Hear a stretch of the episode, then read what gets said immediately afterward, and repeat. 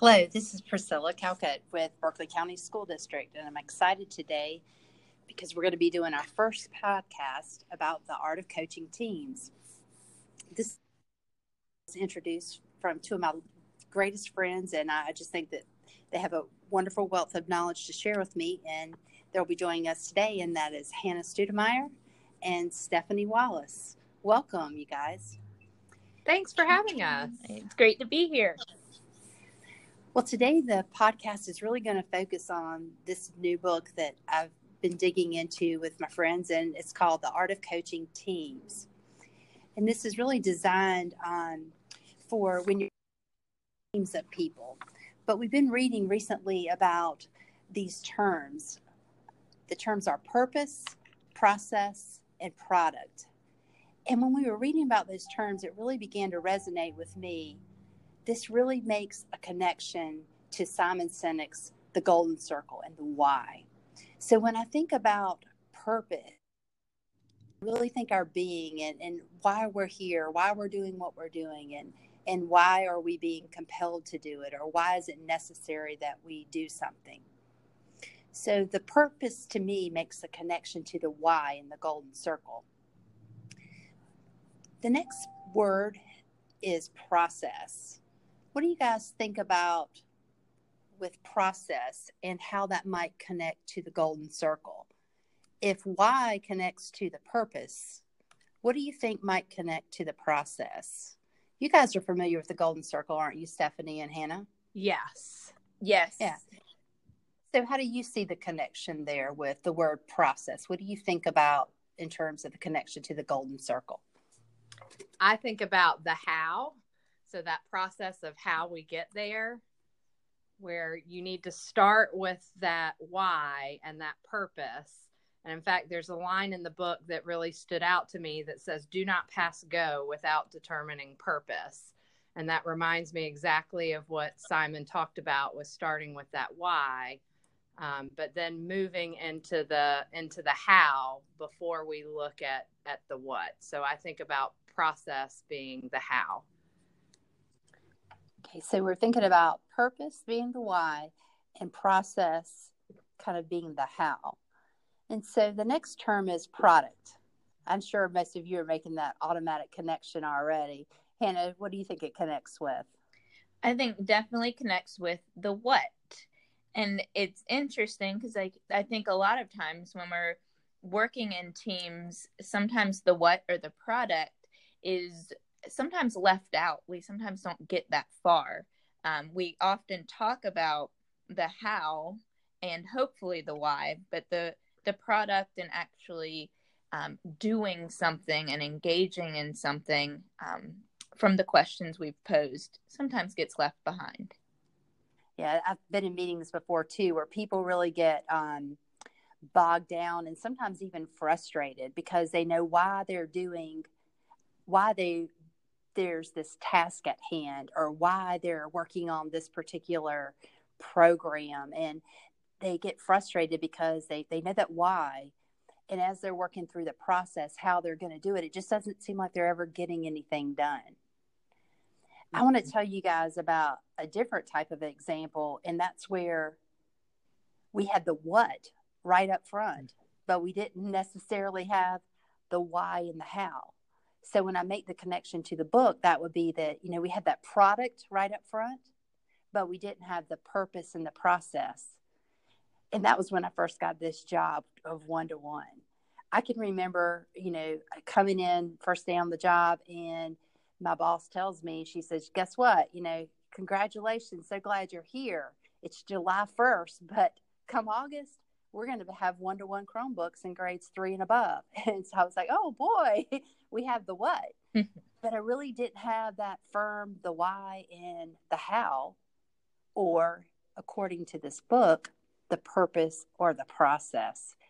And oftentimes we we jump straight to the product before we really have that clear purpose and we haven't really thought about the process. So when I think about our one-to-one implementation in Berkeley, we have kind of a our why our why might not be an exact common why but we all know that you know kids really need to be fluent in a technology world. They need to be able to make global connections and all different types of things that are kind of described in the profile of a South Carolina graduate. But along the way through this one to one implementation, we might have that why, we have the product, but our process has been really, really bumpy at times. And I think that's because we really didn't take the time up front to ground in that why and ground in that process. Have you guys ever experienced anything like that before? Oh, definitely. As you were talking, I was sitting here thinking about um, six, I think it was about six years ago with the Common Curriculum Unit rollout. And I was in the classroom teaching first and second grade.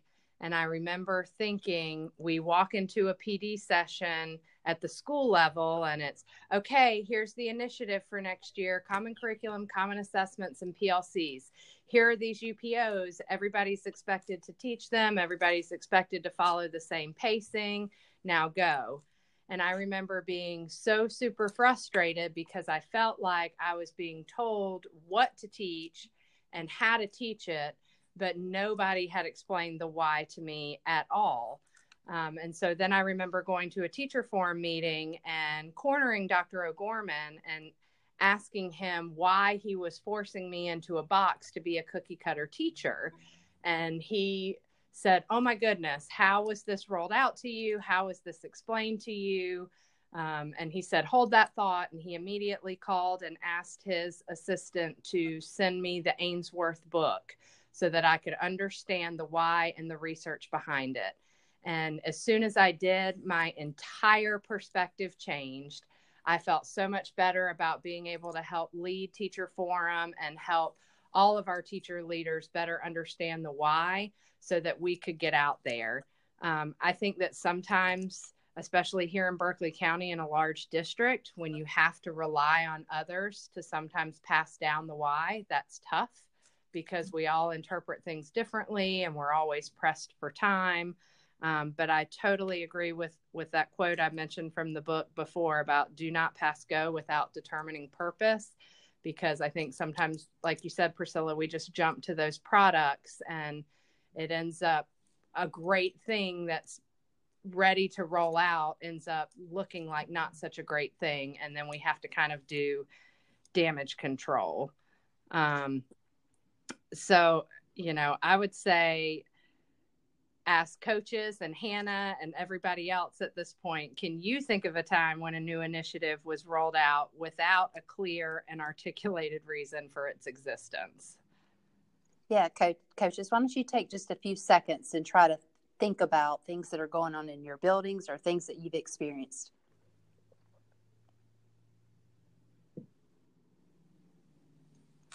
Thanks. I'm hoping that you recalled some some good times and some bad times as well. When, when I, I think about hearing Stephanie talk about that product often being first and then that process kind of um, next or when it's rolled out and the importance of that why and that purpose. Also think about different audiences. Who all needed to know mm-hmm. about one to one? Who all needed to know the why and the purpose behind that curriculum? Hannah, we can can you kind of add to that? Like, how do we need to think about communicating the purpose and the why? Well, I think, and as, as cliche as this sometimes sounds, it is so important to involve all stakeholders. And one example of where I think in my professional life that I've seen the why um, really lead and and really guide the how and the what would be when um, a special services department that I am currently a part of, they were going standards based. And, um, you know, before that, there was a lot of direct instruction, um, a lot of scripted lessons, and, and that sort of thing. And and I love too how um, in her book, Elena Aguilar and the Art of Coaching Teams always says that the purpose, the process, and the product need to have the students at the center when we're in education. And so we knew that the current curriculum in special education wasn't moving kids and it and it wasn't really serving them and personalizing education to meet their needs. And so one thing that the um, with the leadership of Dr. Wolf and the special education coordinators, they didn't know exactly what the curriculum was going to look like. So they started with the why, and they they brought in um, people from all over the district, down classroom level, um, up to you know people at the district office and everyone in between, and spent an entire day going over um, and, and creating a new vision for the department. And so from that vision, then came, and that vision really focused on personalizing instruction for all um, special education students and moving towards a standards based um, curriculum. And so from that, then came the process and the how. And we've developed professional development as part of the process in three different modules. Um, and then we also developed the what we call the framework and the code in special education that guides teachers into creating this personalized learning model. And then the what really is the um, the implementation in the classrooms. And our what has been a blended learning framework with the station rotation model. And so every time though that we meet um, as a team or, or we're doing professional development the first slide is always our why and we always post the vision to go back to why are we even doing this professional development um, and it then goes back to it really is talking about keeping students at the center in all of those um, in the purpose process and product and hannah i would just add on i remember that i was privileged and honored to get an invitation to that yeah. first visioning session. And I do think, considering all the audiences that are going to be on the receiving end right. of new initiatives or new curriculum or new products, whatever it may be, that sometimes we don't consider all of those. And, and that in that example, I remember that room being filled with every mm-hmm. potential stakeholder on the receiving end, which I think is why it has had a much smoother rollout. Of course, like Priscilla mentioned before, bumps along the way. Oh, yes. But yep. that's part of the growth process. Yep. yep. Um, so I do think it's very important to consider all of the audiences on the receiving end because each audience can help do their part to help with a smooth right. rollout and considering the audience is not just at the beginning of something new um, continuing that conversation throughout um, and continuing to go back to the why but involving all all of those audience members throughout. That truly brings shared ownership. Yep. Well, I want to thank you, ladies, today for joining me for our conversation about the art of coaching teams by Elena Aguilar.